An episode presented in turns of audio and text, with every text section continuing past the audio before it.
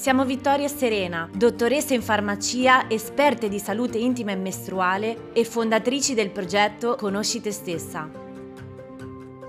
In questo podcast imparerai a comprendere la tua ciclicità, le cause alla base della maggior parte dei problemi mestruali e tante soluzioni pratiche per sentirti finalmente a casa nel tuo corpo. Conosci te stessa, il podcast per donne rivoluzionarie.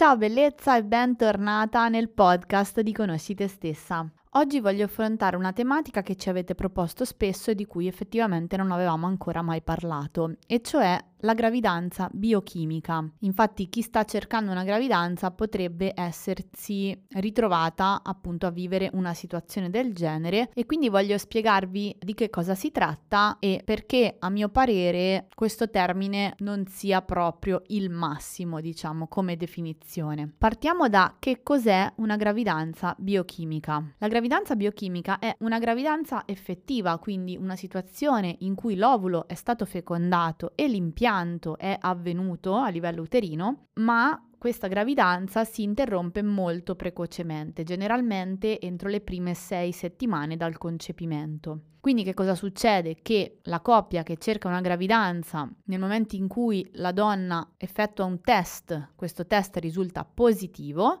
e anche il dosaggio della gonadotropina corionica, quindi della sostanza che viene prodotta come conseguenza dell'impianto dell'ovulo fecondato, risulta inizialmente elevata, quindi è quella di fatto che viene determinata con il test di gravidanza, ma successivamente i suoi valori si abbassano fino all'arrivo di un sanguinamento che di fatto rappresenta un aborto spontaneo. Alcune donne possono sperimentare una gravidanza biochimica senza neanche accorgersene, soprattutto se magari questa non è pianificata e quindi non effettuano un test di gravidanza perché appunto questo sanguinamento può essere confuso con una mestruazione di fatto.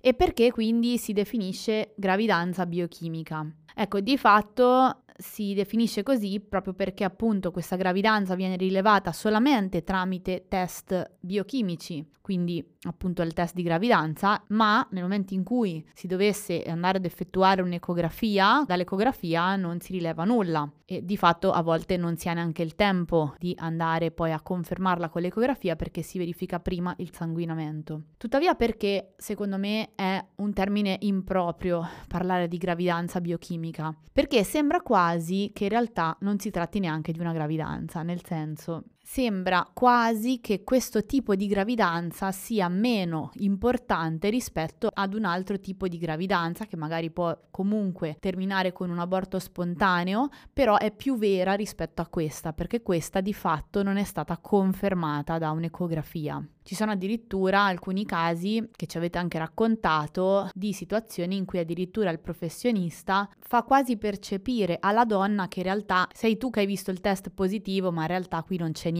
come se questa situazione in realtà non fosse neanche esistita, no? Realmente. Ecco, ovviamente non è così e ovviamente non è sempre così la situazione, però io penso che le parole abbiano un'importanza, così come insistiamo tanto ad esempio sul fatto di chiamare le mestruazioni così come si chiamano e non parlare di ciclo, perché appunto siamo cicliche sempre, anche in questo caso andare a definire una gravidanza come biochimica, quindi veramente come solo vera dal punto di vista degli eh, ormoni analizzati, io lo trovo poco, poco rispettoso nei confronti della coppia che si trova a vivere una situazione del genere, perché soprattutto se questa coppia sta cercando magari da diverso tempo di avere una gravidanza e si ritrova a vivere una situazione del genere, potrebbe sperimentare molta sofferenza, la stessa sofferenza che sperimenta una coppia che vive un aborto magari più avanti nella gestazione.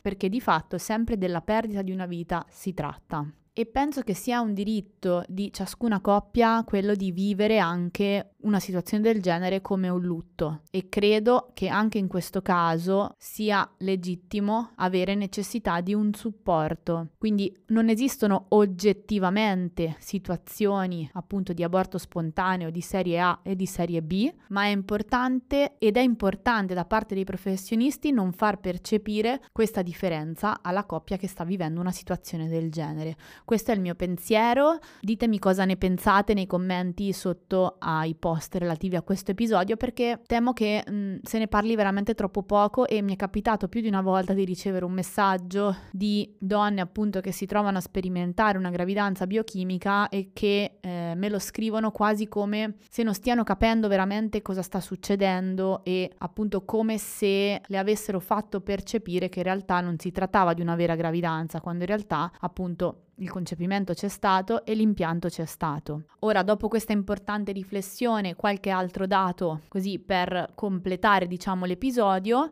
qual è il motivo per cui si verifica una gravidanza biochimica? Diciamo che nello specifico non c'è una causa alla base e i motivi possono essere diversi. La più probabile riguarda una anomalia dal punto di vista genetico della cellula uovo e dello spermatozoo o delle alterazioni sempre a livello genetico dell'embrione in formazione e quindi automaticamente l'organismo decide di interrompere questa gravidanza perché appunto ciò che si sarebbe formato non era compatibile con la vita. Ma altre volte i motivi potrebbero essere anche altri come ad esempio un eccesso di infiammazione, una carenza di progesterone o comunque in generale magari uno stile di vita che non garantisce un ottimale sviluppo dell'embrione. Ovviamente è molto più probabile che si tratti di una malformazione a livello genetico, quindi non ha senso colpevolizzarsi né allarmarsi e pensare che ci sia una qualche patologia. Infatti davvero a livello proprio fisiologico può accadere che l'ovulo venga fecondato ma faccia fatica ad impiantarsi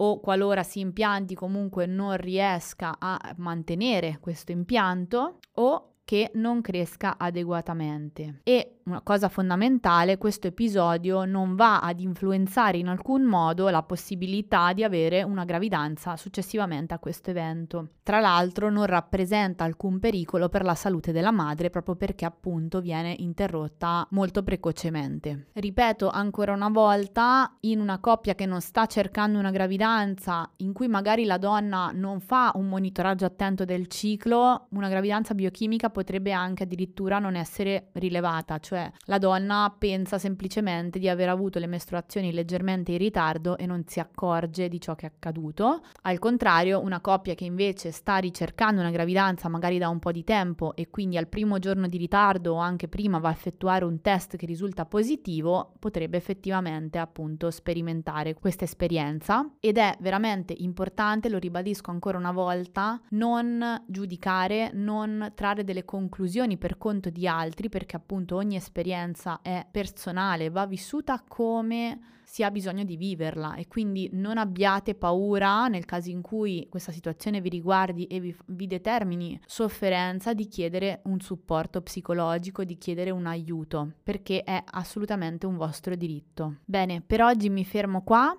Se avete dubbi, domande, vi invito a farli nei commenti sotto al post relativo a questo episodio del podcast. Se hai vissuto in prima persona una gravidanza biochimica e vuoi condividere la tua esperienza, puoi farlo sempre nei commenti sotto al post.